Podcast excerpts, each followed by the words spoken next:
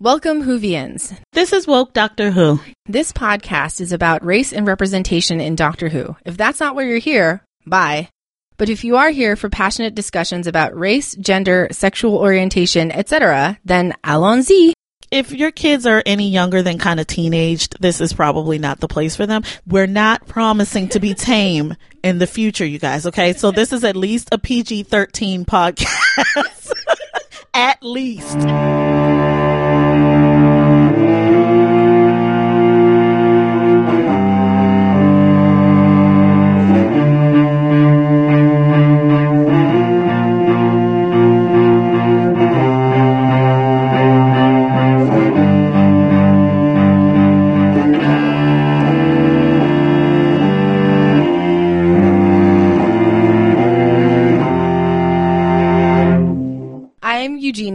Um, I have been a Doctor Who fan for um, pretty much my whole life. Uh, I think my first introduction to Doctor Who was uh, like at a very young age on uh, WETA PBS.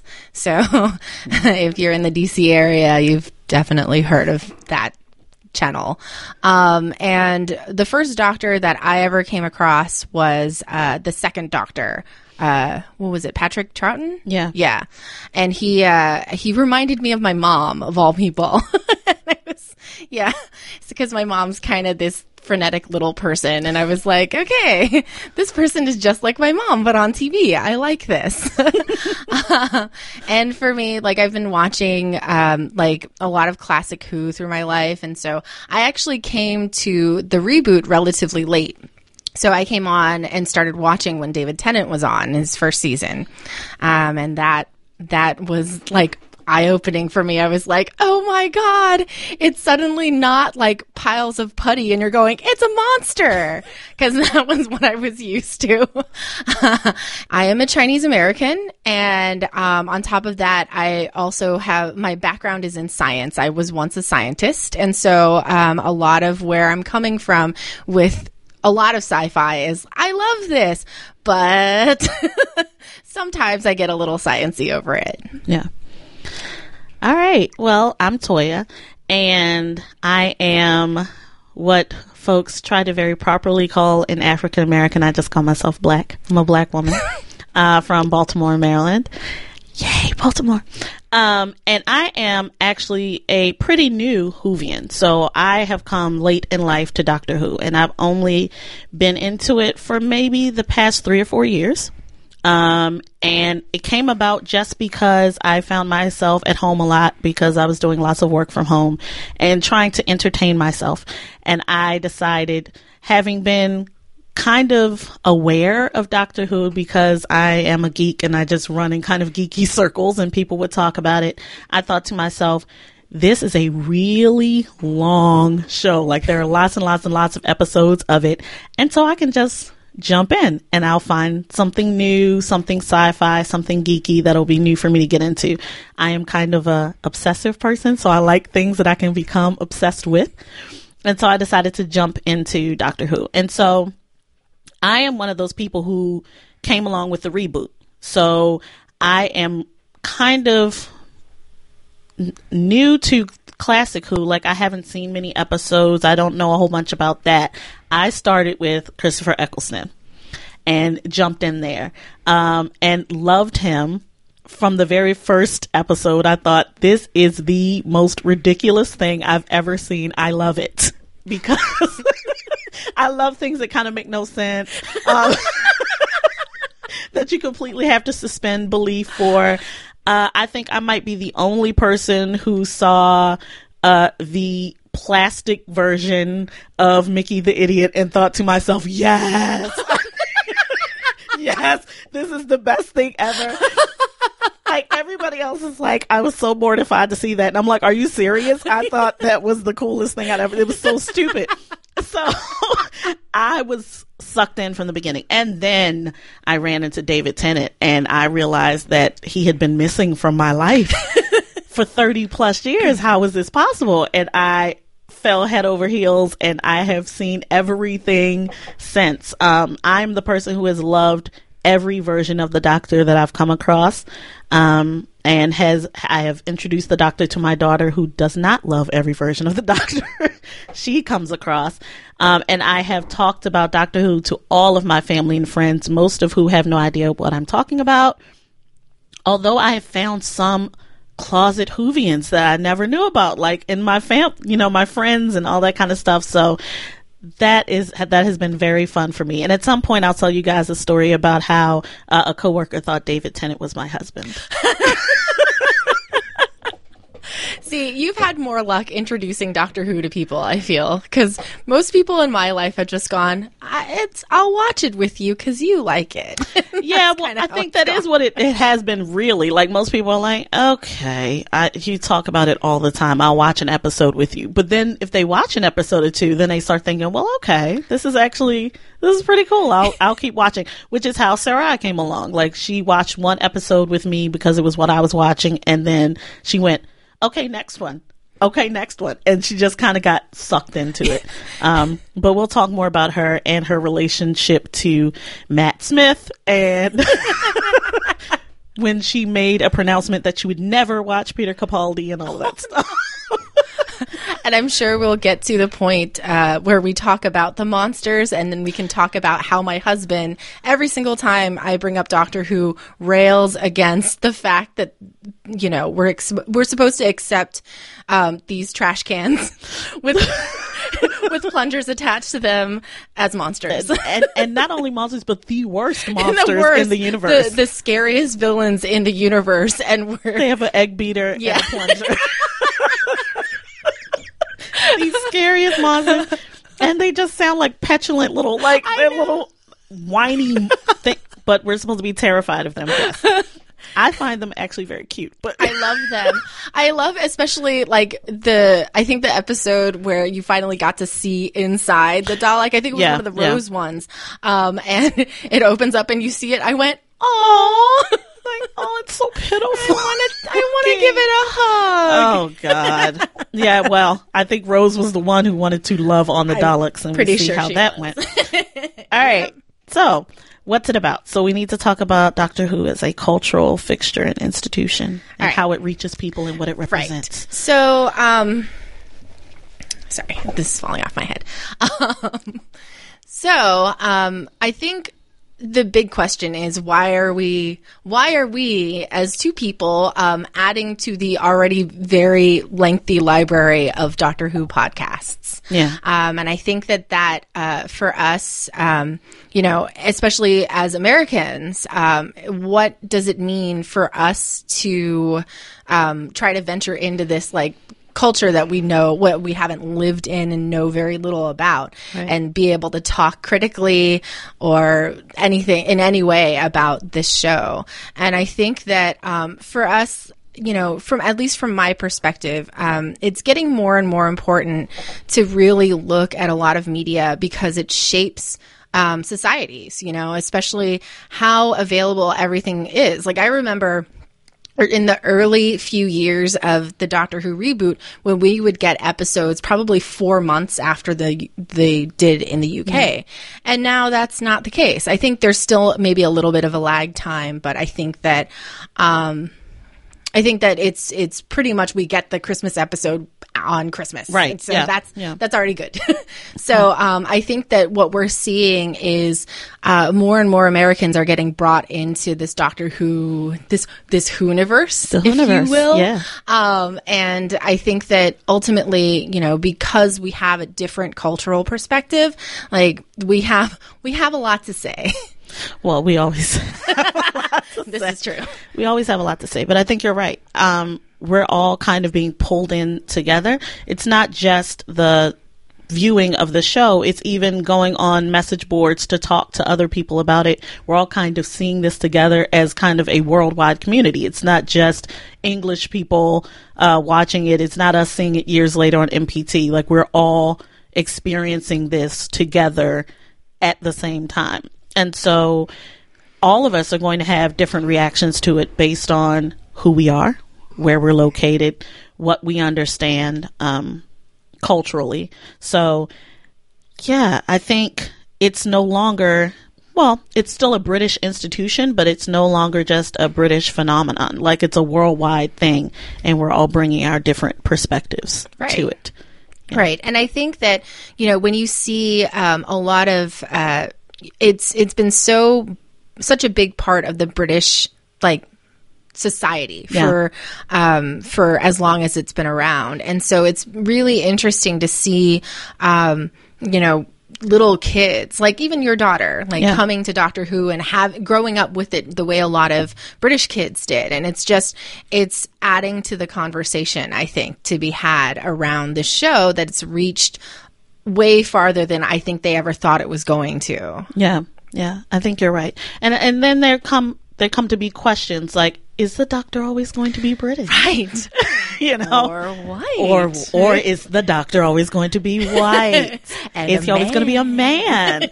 We're going to discuss these things with you guys because that's the whole point of this podcast. And really, that's the that's the next thing that we were supposed to talk about. Like, so what does it mean that the doctor is always a straight white man on the show. I mean, that this is how he is being identified. It's how he's being presented to the world. So he's the hero. Um, what does it say that he's always a straight white man? Yeah. I mean, I think there's a lot to be said for, um, you know, why it's important to us, why it's important to us as viewers to, to see, because I mean, we've seen, um, you know, people of color as companions and we've seen people of color all throughout the show. Um, but why is it that this one, the main character, at least the, I mean, you know, I, I think if you look at some of the recent episodes, you could probably argue that the main character is probably the companion, but Yes. the, the, the thing the show is about is Yeah. the doctor.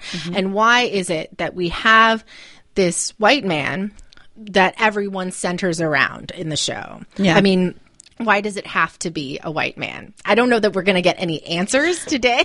I think we have our theory. Yeah, we have our ideas. um, I don't. I'm not sure that our ideas that the people who run Doctor Who are ever going to say yes. We agree with what our ideas are, but I do. I agree with you that the companion is probably the main character because the companion is supposed to be the person who stands in for us. Yes. like this is the human being who is kind of coming brand new to this thing and thinking, "What in the world?" Like here's this, this alien who can travel across time and space, and they're supposed to stand in for us. Although I don't, do not accept Clara as a stand-in, but we'll get to that later. um, Everybody hates Clara. everybody hates Clara, or everybody should. Um, but there is something to be said about the fact that the the focus of the show is this white man, this straight white man. And not only is he the focus of the show, but he's the savior. And not just of the world, but of the universe. Like everything in time and space, he needs to run in and fix it. Um, and there, that is an interesting optic to have a white man running in to save all of time and space. Right. And it's interesting because so my family is from Hong Kong, which was a British colony for most of my life until 1997, which I think more time has passed now than passed before that in my life. So I don't know I don't even know how to define that like particular point in my life now. But um, you know, especially uh being overseas and seeing in a, a very far off extended British colony how white men and white people were treated versus, you know, a Westerner that did not, was not white, you know, Right. and it was really interesting to sort of see the disparity there because most, um, even now, even with um, the communist China having uh, taken over, not taken over, that sounds terrible. Um, now, re, oh God, every word I'm saying sounds terrible. I'm like repossessing. now that Hong Kong has ba- gone back to uh, Chinese um, leadership, Yes. uh, I think that it's interesting because Westerners, and in particular white male Westerners and overall white Westerners, are treated still with deference, like across the board. Um, and it doesn't even matter that. Um, that the British aren't, you know, the the leader, the leading, the leadership group, the Yeah. every word They're I, not I- in control. They're not in control. Every word I pick sounds kind of terrible, which But it kind of terrible. Yeah. Yeah. So I'm think it's, just going to be like that. Yeah. Um, and so I think that there's something to be said about that. And, you know, the, if we think about places like Hong Kong um, and how you know how far British imperialism really did stretch, Yeah. um, you know, across our world, and what a white man, what seeing a white man means in different societies. For the most part, like you know, especially any any area that has had interactions with the former British Empire or current British Empire, anyways, um, uh, they they there's a certain amount of deference that's automatically paid.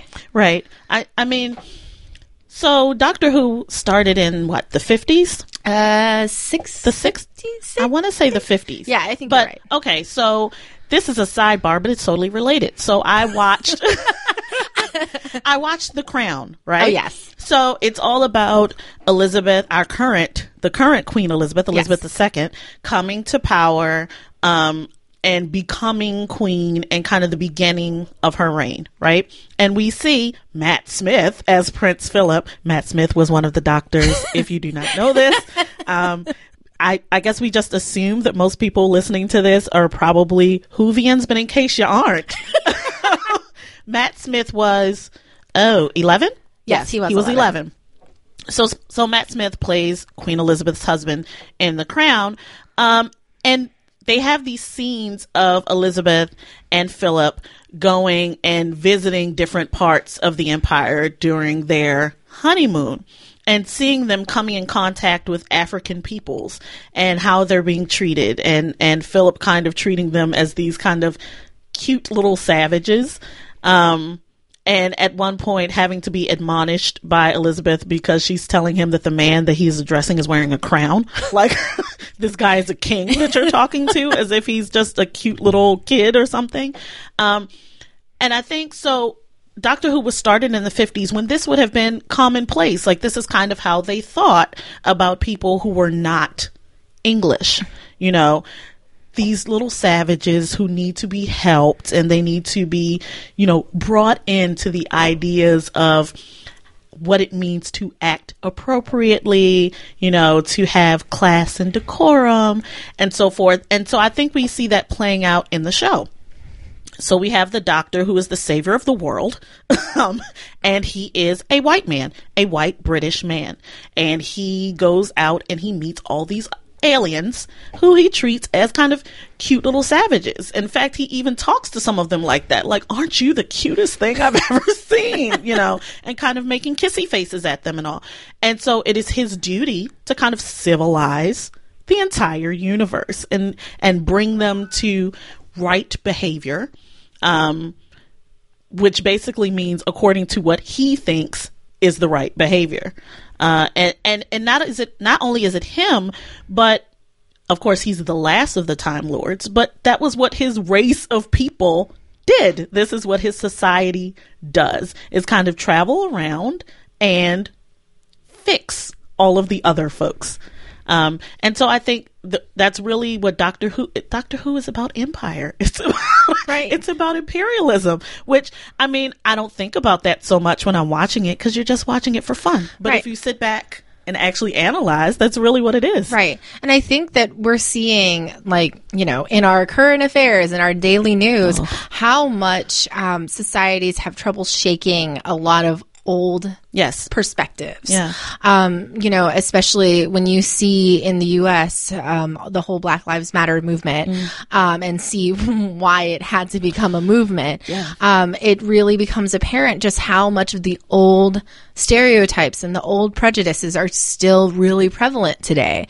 And I think that you know there's something to be said um, for societies as much as we can make progress within like a couple generations. I think that we still hold a lot. I mean, at least, you know, I think that a lot of our societal structure almost encourages us to keep Yeah. um, these sort of old prejudices or at least not address them. It becomes more difficult to actually to identify and say, hey, you know, white privilege is a thing. And we've seen, you know, in our everyday interactions on social media, Yeah. how much just just pointing that out like is just met with defensive defensiveness. And so it's always going to be much harder to change and to address, you know, how much we're still being controlled by the past um, than it is to actually, you know, just say, oh, it's fine. It's whatever. and We're particularly for our women, lives. Right. particularly for women, because we're so encouraged to be polite Yeah. and to be nice,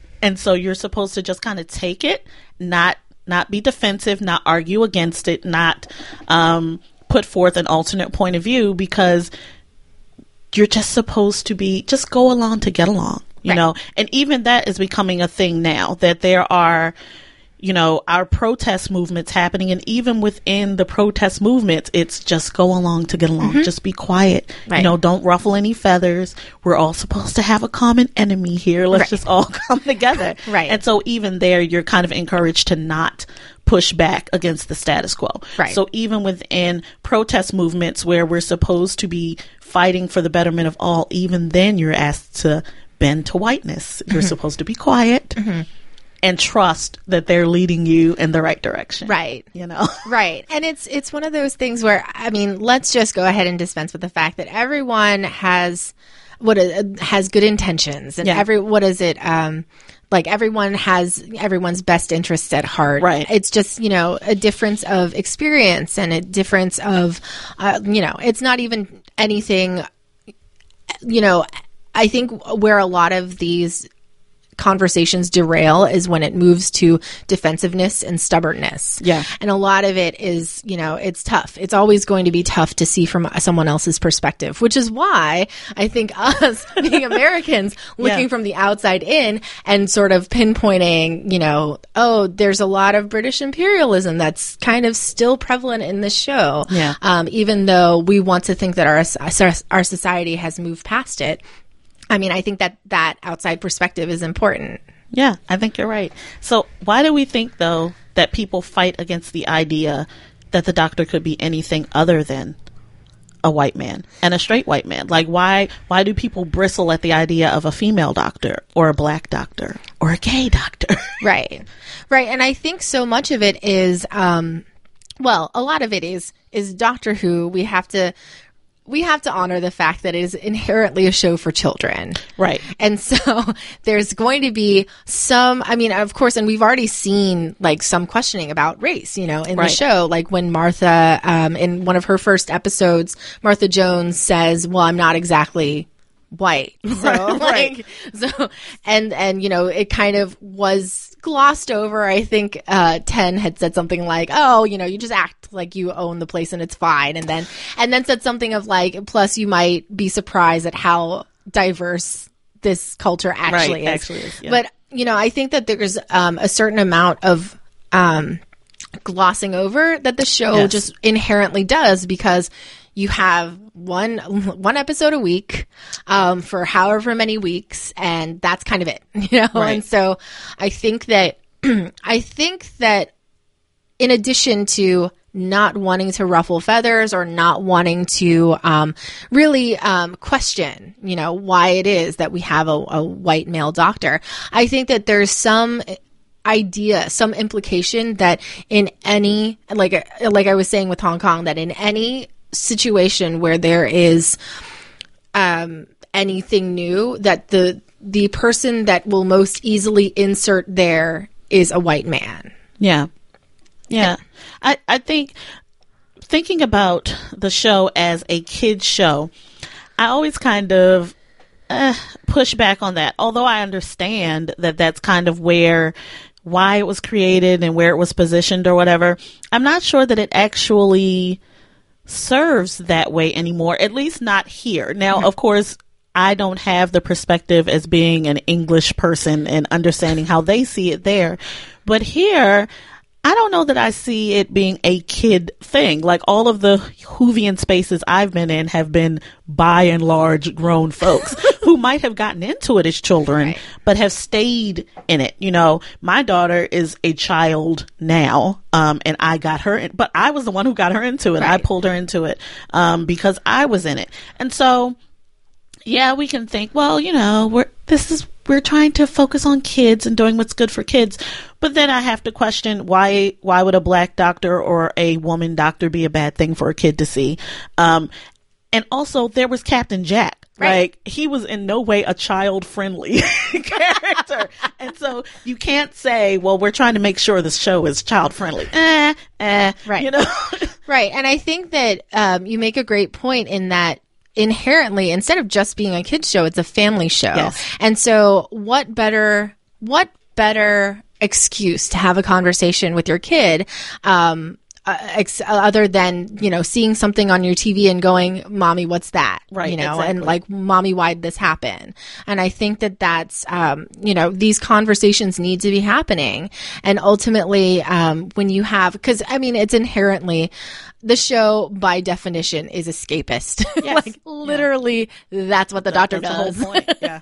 and so, yeah, it gets to be really difficult in trying to rationalize, um, you know, breaking apart and critiquing um, and really questioning escapist fiction. But it's really important because we've seen we've seen how far the reach of the show is. Yeah. And I think we're raising our children, we're living in a much more multicultural society than it was when Doctor Who started, right? So it was made for this small, kind of small segment of the world, which is now expanded into basically the whole world is watching this. And so people all over the world look a whole lot different. and there are lots of women. There are lots of people of color. There are lots of gay people. And Right. so you know, representation matters. We want to see ourselves in our shows, even our escapist uh, fiction shows. We want to see that we exist there. Like I want to exist in the universe, Right. Um, and I still want to exist in the universe in the future, Right. You know, so we want to see kind of pictures of ourselves, and I.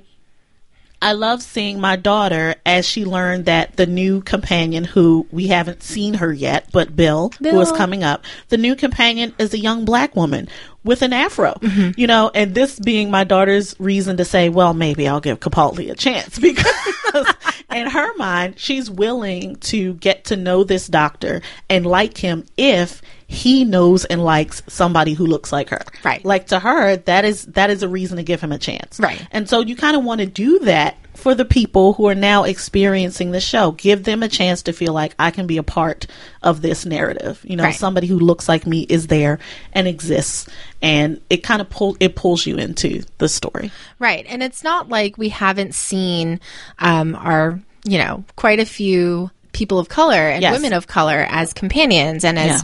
uh, critical players in the show.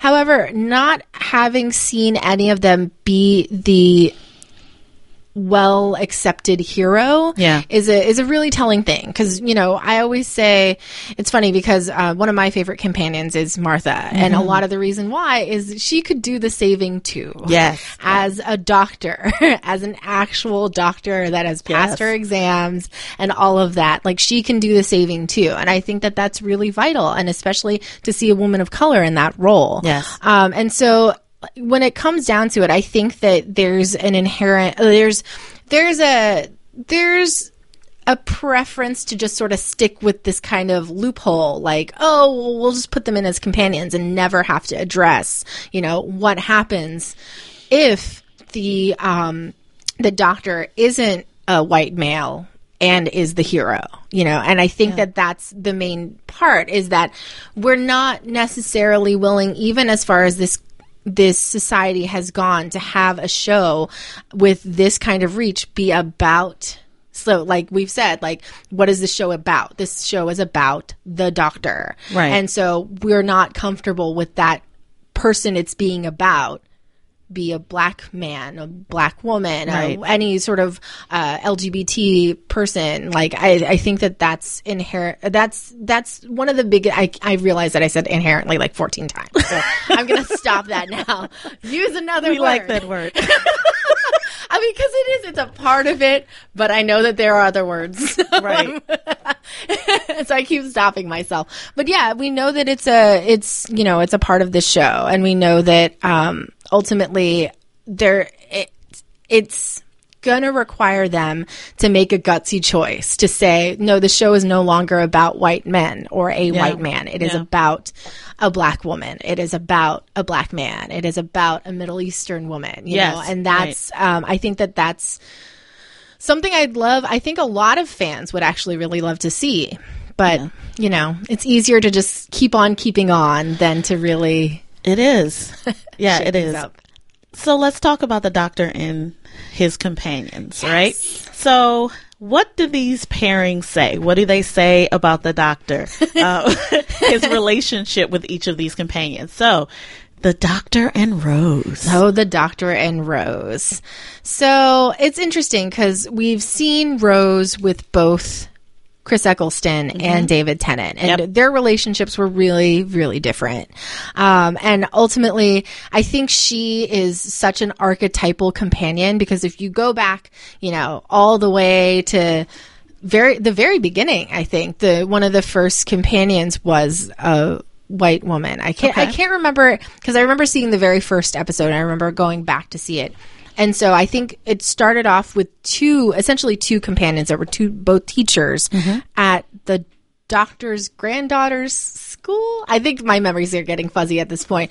But, you know, when you go back to the iconic years and the iconic companions, they were always women and they were always white women. So you have Sarah Jane and then you have Leela and you have um, Romana, who's my favorite.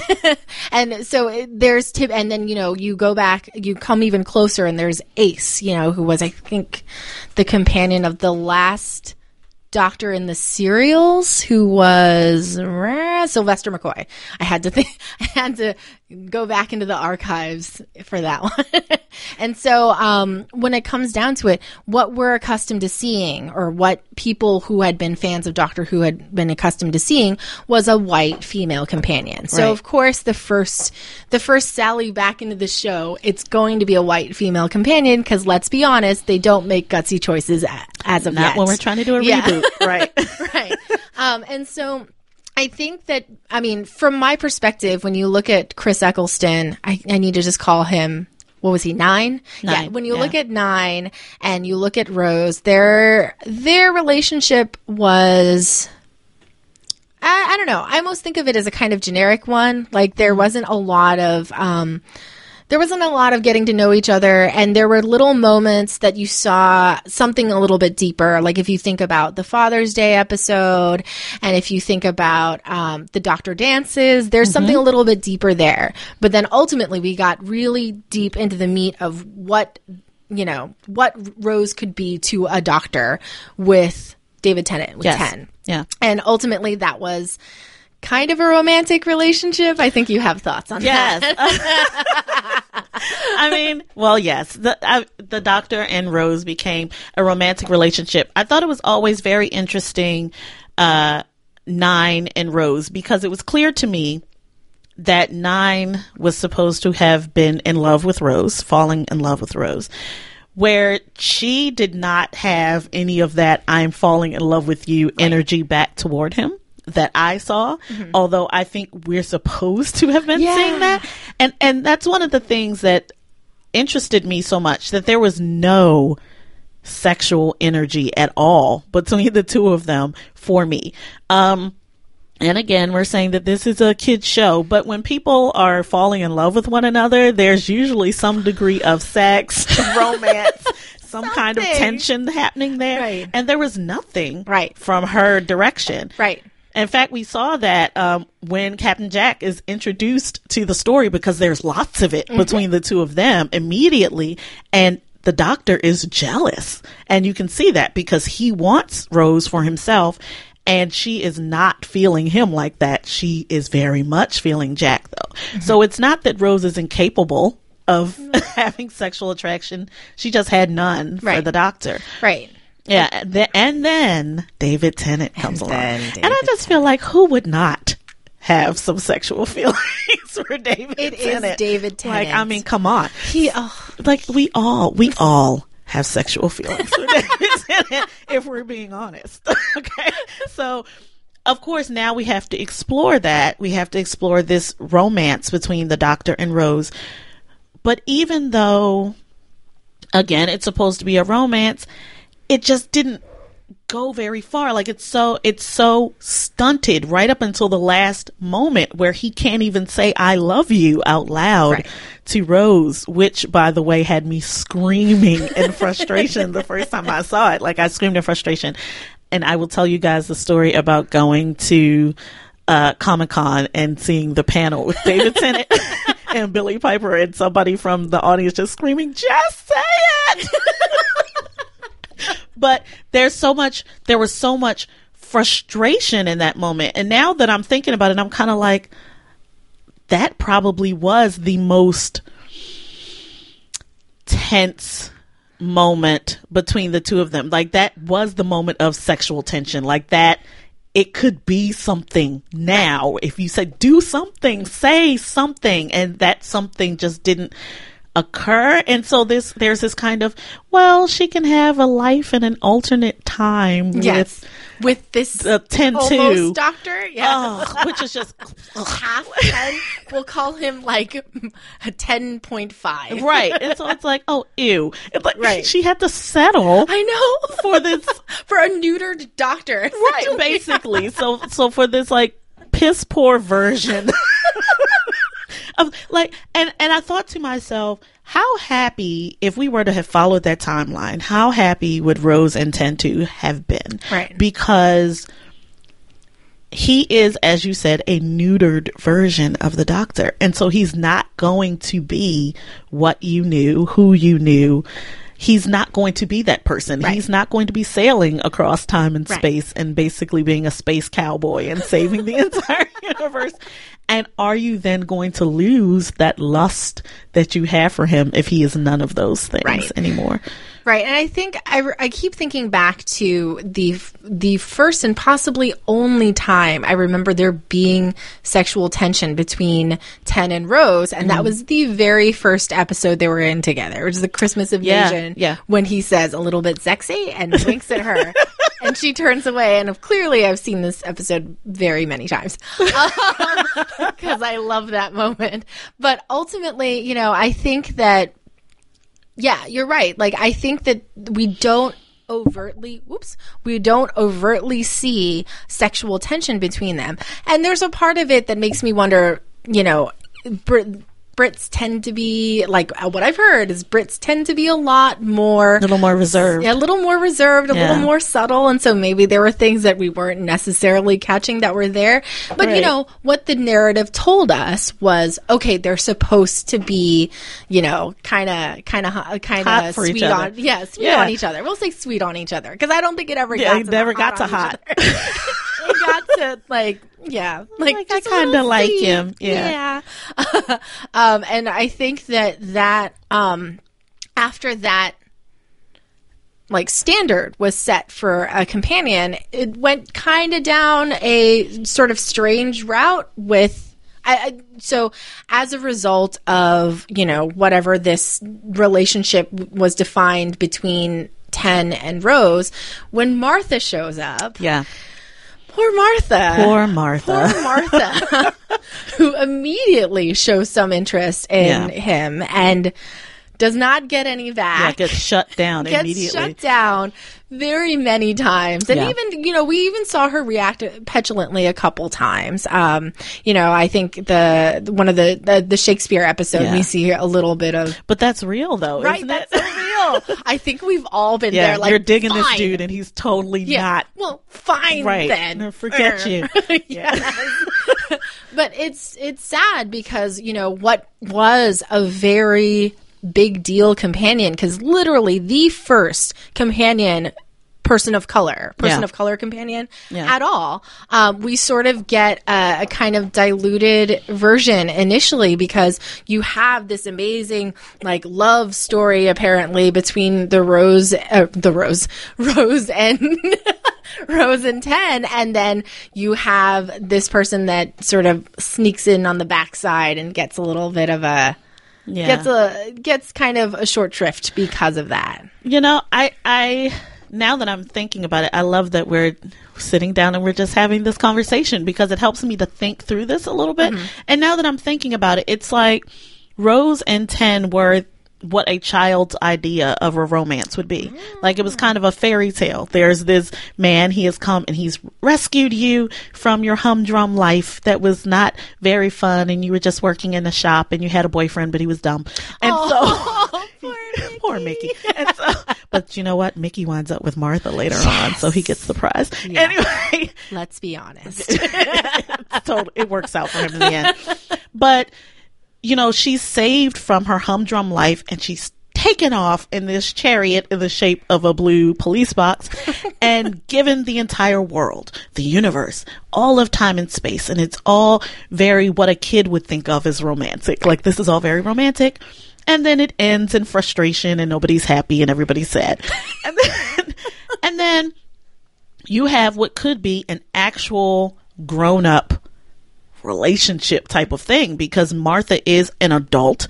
She's a doctor. She's brilliant. She's successful. Mm-hmm.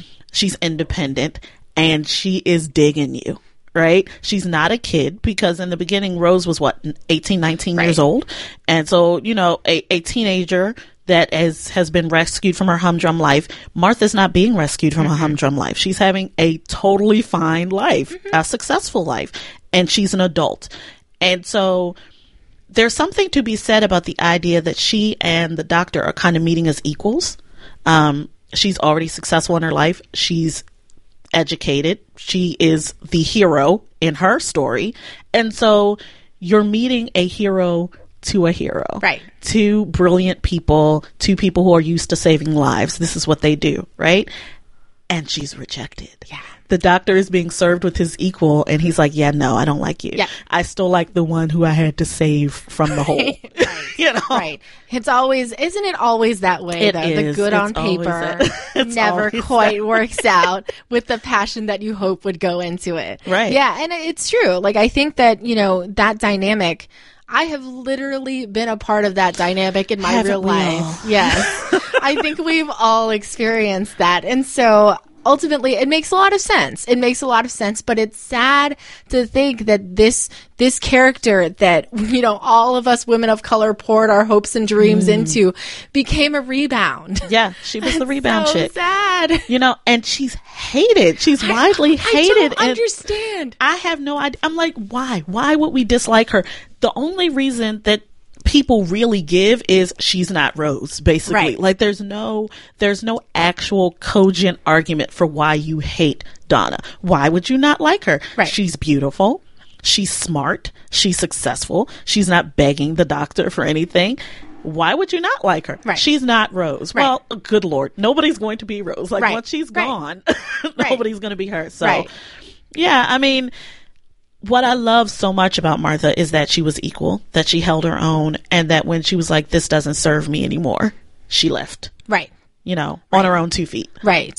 You know. And and those episodes, you know, towards the end of her run as the main companion, I think were really really strong as a result. Like because it showed for the for the first time ever, we see a companion that is just going about trying to do the doctor's work without the doctor because she Yes. ha- but well but, you know not because she has to but because she thinks she can Yeah. because what we see a lot what we saw a lot with rose and uh, you know we see it all over the place is that without well like rose literally says it without the doctor i'm useless or when i'm here on earth i'm useless Yeah. you know and i think that that um you know i can i really just hope that it's not inherently that the companion has to be struck out on her own, you know, that makes us that gives us some distaste, you know, because that I actually think that those episodes, you know, where she has to go about and do the resistance, to be the Right. resistance and be the face of the resistance, um, and the myth. Like I think that there was a big myth around just Martha. Right. Um, I think that those are really important episodes to see. And ultimately, I think that um, even at that point, there was still, you know, the haters were still there. The haters Right, were like, right. still like, meh, you know. Right. And it starts to feel like, okay. At some point, you start feeling like, okay, you just like, you don't like this woman because she's black. Like, it really becomes that because she's the opposite of Rose in every way. Right. You know, even to the fact that she's a black woman to Right. Rose's white woman. Right. You know, to this blonde white woman. the very next one is a black woman. And so a black successful woman. And so you s- start to think, that's your reason, and you're just Right. not saying it because Right. why else would you hate her Right. so much? Right. Um, And then we go from Martha into Donna, Donna. who is one of my favorites, Mine by the way. Um, and and there's where the doctor is kind of being met with an equal because Donna is not attracted to him. Um, Very clearly. from the beginning, like the very first interaction she kind of has with him is like, yeah, don't try it, you know? um, and so when he invites her to come and, you know, he says, I want a mate. And she's, you're not mating with me, spaceman. like, no, a mate, a Hey, friend. mate. Oh, okay. Like, let's make this clear from the beginning. There's not going to be any mating here. Um, and so again, he's met with his equal, a woman who is not impressed by him really. And they look age appropriate, even though we know the doctor is like super duper Right. old, but they look age appropriate. Right. And it's no romance Yes. at all. Zilch. Yeah. yeah. So yeah, why why It's it like, always got to be May December? Right. Like- so it's like, okay, so the doctor is totally besotted with this teenager that he meets, who he rescues from a shop. Right. But the woman with who is headstrong um, and age appropriate, yeah, no, right feeling nothing. and it's funny because a lot of this i remember seeing um it might have actually been the first episode with her the the first main episode or one of them the Yeah. pompeii one Yes. and how they dressed her and i was like wow they put her in some matronly stuff and i was like oh god she's the mom Yep. she's the mom her relationship to the doctor is she's momming him or mothering him Yes. because i guess that's actually a word that people use instead of momming Yeah, mommy. it's fine. I say mommying all the time. Mommying. I'm mommying you. Momming, mommying. Um, and that's ultimately, you know, it's a completely different dynamic. uh, But like you said, she's actually age appropriate. Right. So why is the woman that is the doctor's visual age Right. being treated as a mom? Like, why are we supposed to see She's- her that way? Yeah, she's being treated as if she's dowdy and unattractive. Right. And, you know, it's like she's not an unattractive woman. No. She's not some huge dowdy. you know, and, but they, they dressed her that way. They kind of presented her that way. It- even when we saw her as getting married, it seemed like she was just very desperate Right. to be accepted by anybody, you know. I, yeah, and that the fa- I still I still am salty over the fact that they had the party without her. That she just disappeared, and they decided to just have the reception yeah, anyways. nobody I was cares. like, What's wrong with you people? Oh my god! Yeah, and so it, it was that way across her whole kind of stretch is that she was presented as pretty much sexually neutral. Like there's no there's nothing happening Right. there um, from her or toward her. Right. So yeah, I, I think it just ugh it, it just annoyed the hell out of me because I thought to myself, here is an available woman who you guys clicked automatically. Like you were perfect as friends. So there and there's just there's nothing. And when it was Rose and the doctor, there wasn't any any connection that I felt aside from this supposed romance. There was no friendship, there was no meeting of the minds, there was no equals being together. And so we know as adults that lust is not enough to have an entire relationship on. You know, the fact that, you know, I'm kind of swooning for you because you're cute and you can rescue me is not something that you would build a relationship on. Relationships are built on deep friendships mm-hmm. and having things in common and being equals. And so when the doctor is faced with those kinds of relationships, he feels no romantic inclination towards those people at all.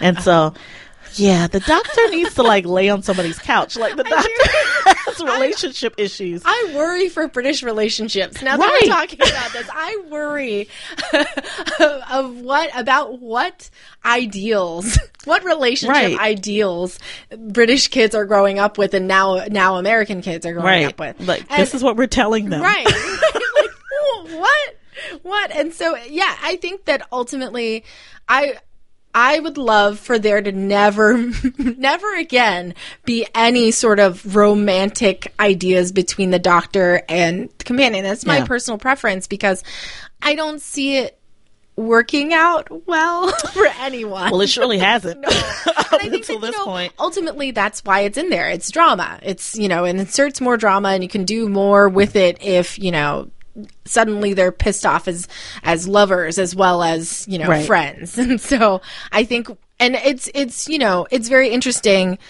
to also see you know the the person that we know is in a possibly sexual or at least some sort of real relationship with a doctor, River. River. Yeah. And we see her story get deleted in front of our eyes Yep.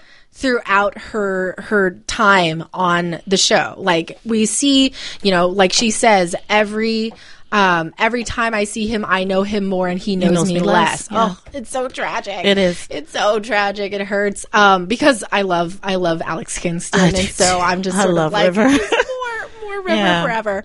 Um, and so she's not an official companion in any capacity, but I think that she's definitely vital for us to Yeah. to think about and look at because this is the one person that we know had a relationship, An actual with the romantic relationship with the doctor. right? Yeah. right. And so I think that um, there's a lot to be said there, and I know that her, even though.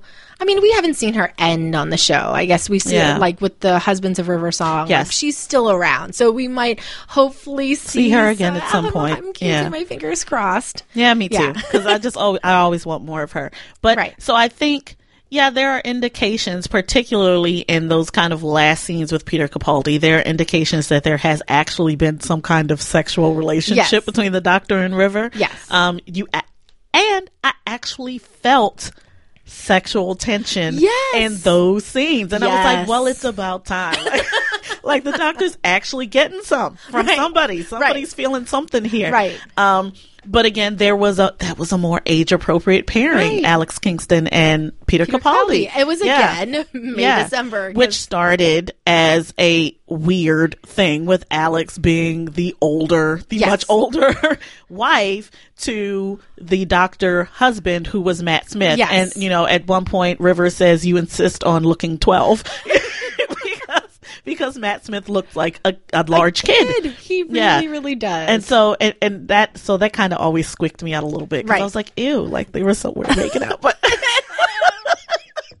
but yeah, I guess we shouldn't, uh, you know, relationships make the world go round. Right. We- I should not- I should not be squicked it's up great. by that. I'm sure, I'm sure it is beautiful to somebody. yes, to somebody. so, I mean, another person who kind of gave him the come hither was Amy, Amy. Mm-hmm. right? In the beginning, she gives him, she plants one on him while she's engaged to Rory, by the way. Oh, Rory. Um, uh, who the doctor promptly tells, like, you're, she kissed me, you know, good luck. like, well done you, because she's a good kisser.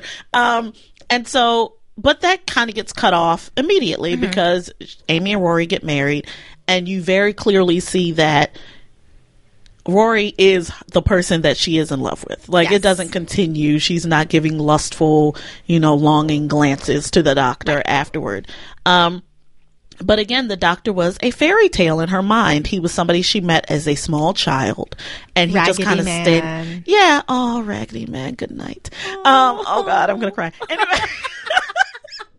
but she, so she meets the raggedy man, and she keeps him in her mind until she becomes an adult, and so he's still just this kind of fairy tale mythical figure in her mind, and then she gets to meet him really one on one, and the doctor now has a family. So there's Amy and Rory on the TARDIS Yes. with him, and Baby River eventually.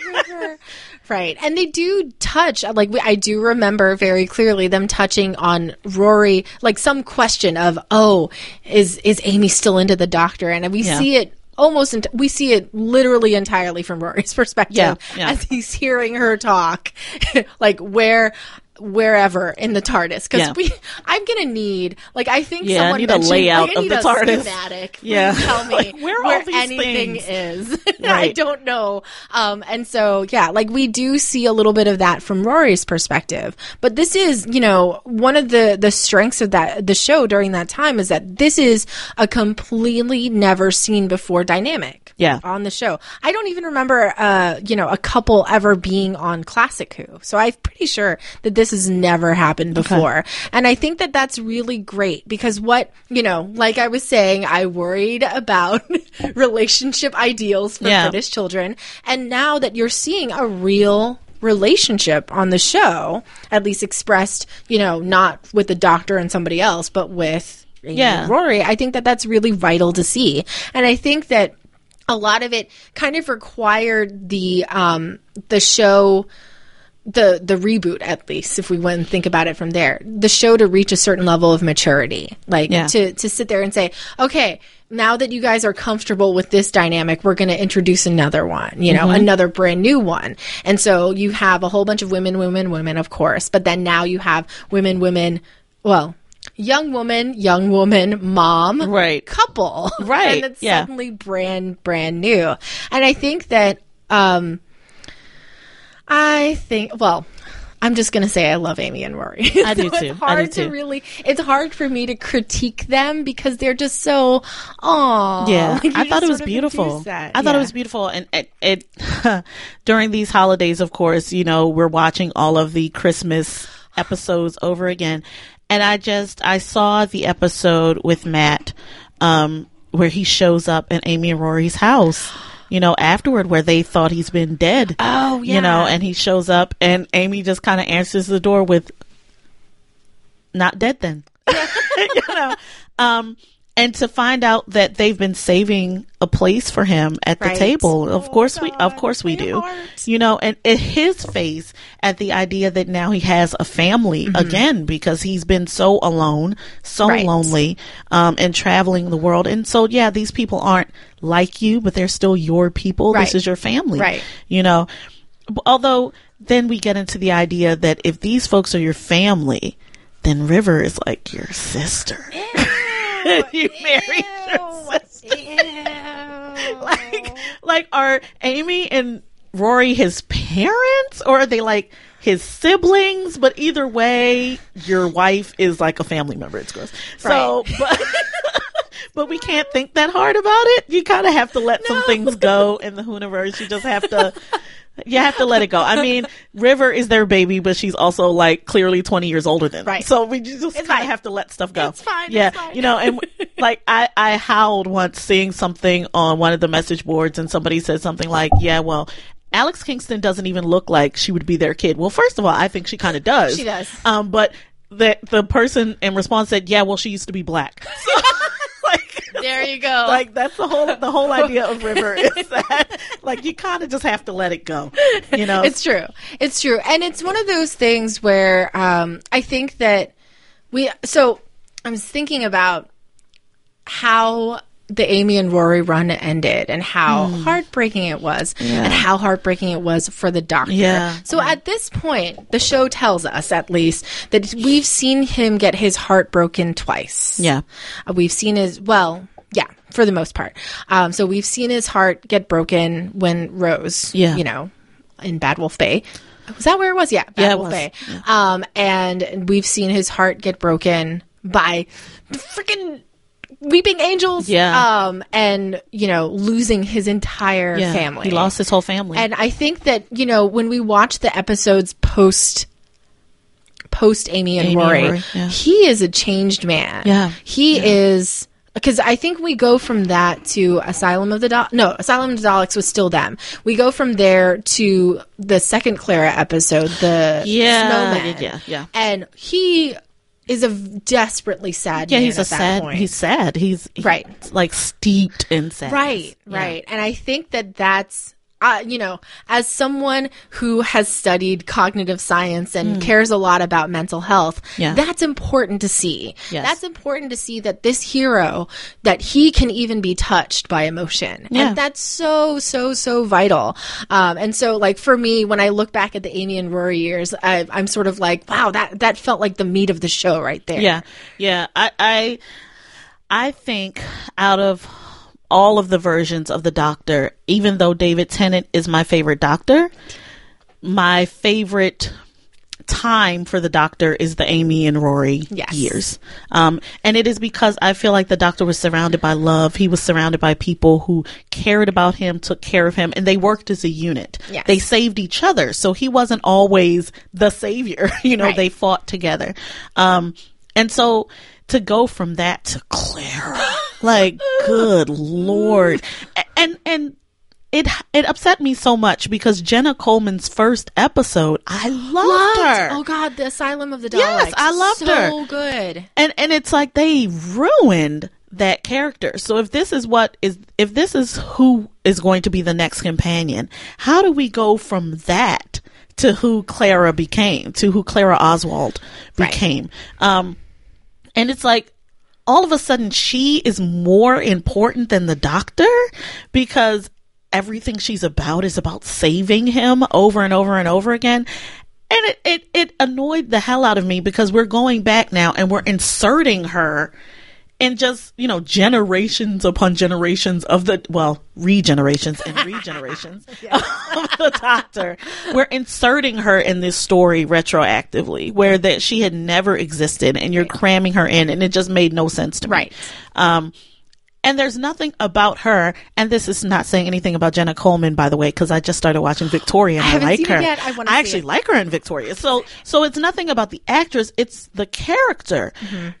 There's nothing about that character that feels special to me, other than we're being told that Right. she's special. Right. And I had texted you this Yeah. weekend when I, I listened to Jenna Louise Coleman on a different on a on a different Yeah. podcast that we won't mention because apparently that's not allowed. I don't know.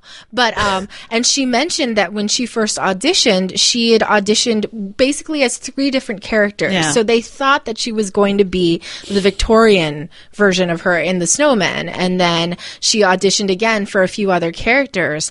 Um, and I wonder how much the original idea behind who she was um, shifted a lot. Yeah. during that show or during her run on the show. It got muddy. Um, yeah. And for me, I remember this so you know following the snowman episode i was like oh my god is she gonna be the kenny of the show are we gonna kill her in Every every, episode. because that would have been so great and so far like you know like Oswin from Right. Asylum, Asylum of the Daleks and Clara, Clara. from uh, The Snowman Yeah. seemed like two very different characters. They so did. as an actress, she could have pulled it off. Yeah. Um, but for whatever reason, it didn't go down that route. And ultimately, I remember being really, really, epi- uh, really, really disappointed in the very first episode of hers, which I don't, the bells of something. I forget never remember what the I- names of them are. I literally, I, this is this is how much I don't like the Clara run Yeah. with Matt Smith in particular. I've only watched those episodes once. Uh, that's ridiculous. I usually watch every and over, yeah, yeah. every episode over and over again. Um, and so ultimately she.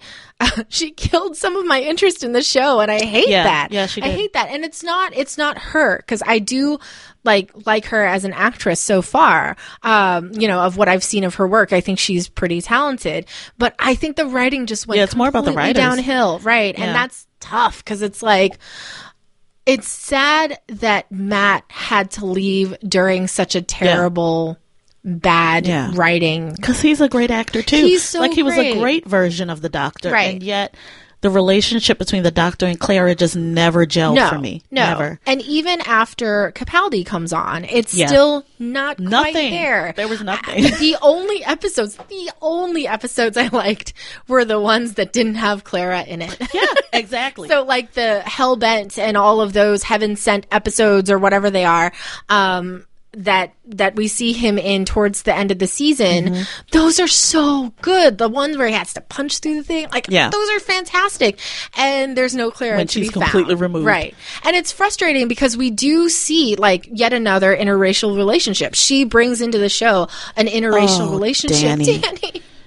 and nothing. They went. They did nothing they with did that storyline. nothing with that story and they actually to martyr him was really not cool. It like was I'm sorry. I know that it's very impactful because he is not only, you know, a, a black man, Yeah. he was a vet. Yeah. He was a veteran. Um and so to see him get martyred really really hurt and really really sucked. Yeah. And so I- I'm hoping that the next time we see a black man on man the show, color. yeah, or a, any man of color Yeah. on the show, that he doesn't get, you know, called an idiot and shoved to the right? side. Because we have our two black Right. men, Mickey the idiot, Yeah, and, Danny the, who's killed the off. gym teacher.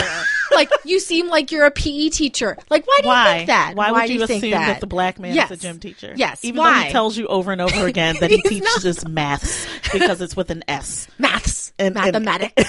in maths therefore ergo um and so it's it's frustrating because um so much of the show that her uh, during her run, and it didn't matter if it was Matt Smith or Peter Capaldi with her. The show was trying so hard to focus on her. Yeah. and it sort of it shed i kind of feel like danny danny pink was collateral damage they shed danny so they could give her more Yes, to do they And could focus on her more. And and it became that was what annoyed me so much is that Doctor Who, even though we did talk in the beginning of this episode, the companion is primarily kind of the focus, the star of the show, and then the doc- the doctor and how the companion relates to the doctor is the focus. It became like the doctor was her companion, like Right. he was the sidekick, and the whole show became about Clara, which annoyed because I don't even like her. No. So now I don't want to watch this show that I know is going to be all about her, Right. With it seeming like the doctor is tagging along with her. Right. Like, are you serious? yeah and let's talk about all of these characters endings right Yeah. so rose gets stranded martha ends up well married and happy Yeah. it seems um which is good i'm Yeah. happy for that um Poor we- Donna. poor donna Her God, memory like she doesn't even remember how What- wonderful she was in her adventures. What a tragedy. Yeah. Like hers is tragic. And then we follow it immediately with Amy and Rory, which Yeah. is also tragic. Yeah. And then we come to Clara, who the entire fan base never really got a good feel for. Yeah. And she gets the best ending ever. She ends up with her own TARDIS. That's not fair. Right. That's not fair. I literally yelled at the TV, no fair! No fair! Not fair. Yeah, But- I, I, don't, I don't know. I don't know if the like are the writers just enthralled with this character and why? Why? Like, do you not listen to your fan base and Right. the fact that all of us are basically rejecting her? Like, Right. nobody likes her, Right. And you're just a hardhead. Like, you're just determined that she's great. No, you like her. We tell you that you like her. Right. Doesn't It's like, no, but we don't really though. So I mean, I'm just I'm very excited about the idea that a new a new companion is coming. I'm very excited to see what that dynamic that that dynamic is going to be Right. with Peter Capaldi being so much older than the new uh, character, the new actress coming in. So I'm very excited about that, Same. and to see what see what their adventures are going to be like, and see if his version of the Doctor how he changes because the doctor has seemed so angry like he's seething with anger all the time which by the way i i actually like, but like for instance my daughter hates him and that's why because she's like he's grumpy He's always upset, you know, and of course I tell her, well, he has many, many reasons to be Right. to be upset. But I'm I'm I'm looking forward to seeing if some of that will soften, if some of that will uh, smooth out, or if he will just continue to be righteously angry. Right. And maybe Bill will also be righteously angry. and we'll just have to like fight the power individuals. Yes, it'll be the most the punk rock That would be the awesome. Doctor Who has uh, the Doctor Who Doctor Who has ever been. That would be awesome. Punk rock Doctor Who. I mean, and we know that. Well, I know because I'm a fan of his that he he has a history in punk rock. I mean, Yeah. I guess we all know since we The- brought the- it into the yeah, the show. guitar. But literally, he was in a, a punk band with um, Craig. Craig Ferguson, Ferguson, yeah. which I think is adorable. I'm so like, cute. please have him guest on the show and do a duet. That would be How so amazing! nice. Oh, I just want all the Scottish accents always yeah, on the show. you know. Bring back ten. Bring back Right, 10 and let it be Scottish this time. Scottish I mean, why not? Because Capaldi was already Yeah. on there as a, a totally separate Yeah. Mm-hmm. character, right? So we could bring an older David Right. Tennant on and let him be a totally separate character. He just so happens to have the doctor's face. Yep. I think that's fine. I want this. yeah. uh, okay, we're smart. We need to go and Right. like send that because who's the new writer now? Chris Chibnall. Oh yeah, Chris Chibnall. He's- Yeah. I, I, I think he's taking over after this season. After though. yeah, after this one, Yeah. but we could always send that idea to Let's him. do and- it. can be like, We're taking listen, credit we're for you guys. important. We've decided. if that ever you've happens, decided- you heard it here first. Right. It was our idea. we're totally taking we're totally taking credit for it. All right, so the last part, the last thing that we said we were going to talk about is the post Brexit, post Trump doctor. I can't believe I let that name leave my lips. Right. And I think that it's particularly important for us to talk about it now, um, as, as especially. Uh, so here in the U.S., um, for those of you that might not be U.S. listeners and or just don't like politics or anything like that. It was it was a very sad day on I think when was it Friday when it was International Holocaust Remembrance Day. Trump signed a order to have uh, immigration from Muslim countries, from certain Muslim countries, be banned. And the war doctor died, Died that day. day. So rest in peace, um, John Hurt Yeah. Who I adore so much. I think we all, I don't think there's any person who is, you know, our age that did not grow up to a certain extent with Yeah. John Hurt. John and Hurt, so it's yeah. a huge loss. Um, and so we can't let that slip by. No, we can't. I mean, yeah, that that did make me doubly sad. Like, Yeah. good lord, it just seemed like it seemed like one thing after another. Although I did see the very sweet clip of David Tennant telling us it was all going to be okay. I haven't seen it yet. Now I'm going to look for it and cry. I'm I urge you guys, if you haven't seen it, to go watch it. Um, David Tennant was on a late night show, and um, a viewer kind of wrote in and said, "Can you please tell David Tennant to look at us and tell us it's all going to be okay because the world feels like it's going to hell in a handbasket." And he did. He just kind of stood up and off the cuff did a "It's all going to be okay" in his lovely Scottish brogue. Um, but for one second, he slipped and used the doctor's voice and said, "Trust me, I'm a doctor." and I kind of for that for that few seconds I kind of felt like okay it can be okay you know of course you went back to real life after that Yeah. but isn't that one of the wonderful things about these kinds of escapist uh, shows books whatever it is that you're into that just for a moment you feel like it can be okay in Yes. the middle of chaos and awfulness Right. you know But I mean, I think ultimately, you know, we're not trying to politicize. Well, we are. No. Let's, No. I mean, I mean, yeah, like we're, Yeah. we're not openly trying to push political beliefs or anything like that, but it's really important for us to think about the role that the show will now have when something has happened to um you know such big things have happened in our current society that inherently are against that are about xenophobia and are against immigration Yeah. and are against um like acceptance of of diverse People people, who are not like us. I mean, when it comes down to it, this is one of the points of the show. Yeah. It is about a traveler. It is about different cultures. Right. And so where does this show sit now that the UK and the US have come out so staunchly against immigrants? alien. Yeah. You know, those who are not like us. And now here we are, we have this show that is all about everybody who isn't like us and traveling to meet them and engaging with them. Um, yeah, what what is the doctor going to say in the world we're in now? Uh,